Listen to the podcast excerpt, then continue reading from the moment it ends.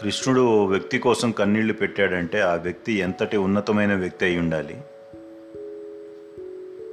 అవును కృష్ణుడు కర్ణుడి కోసం కన్నీళ్ళు పెట్టాడు. యుద్ధంలో మరణంతో పోరాడుతున్న కర్ణుడిని చూసి కన్నీళ్ళు పెట్టాడు కృష్ణుడు. కర్ణుడు చేసిన దాన ధర్మాలు అతడిని మృత్యుదరి చేరకుండా ఉండటంతో కృష్ణుడు కర్ణుడికి వెళ్ళి ఒక కోరిక అడిగాడు. కర్ణ నువ్వు దానం చేయగా పొందిన పుణ్యఫలాలన్నీ నాకు దానం చేయవా అని అడిగాడు. కర్ణుడు కృష్ణుడు అడగగానే దానం చేసేశాడు. అప్పుడు కృష్ణుడు కర్ణుడి తలను తన చేతులతో పట్టుకొని నీకు వరమిస్తా ఏమి కావాలో అడుగు అని అన్నాడు. అందుకు కర్ణుడు నాకు ఇంకో జన్మ వద్దు.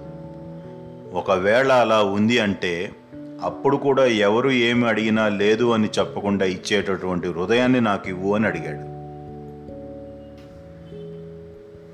ఆ మాట వినగానే కృష్ణుడు కళ్ళు కన్నీటి ధారలై పొంగాయి.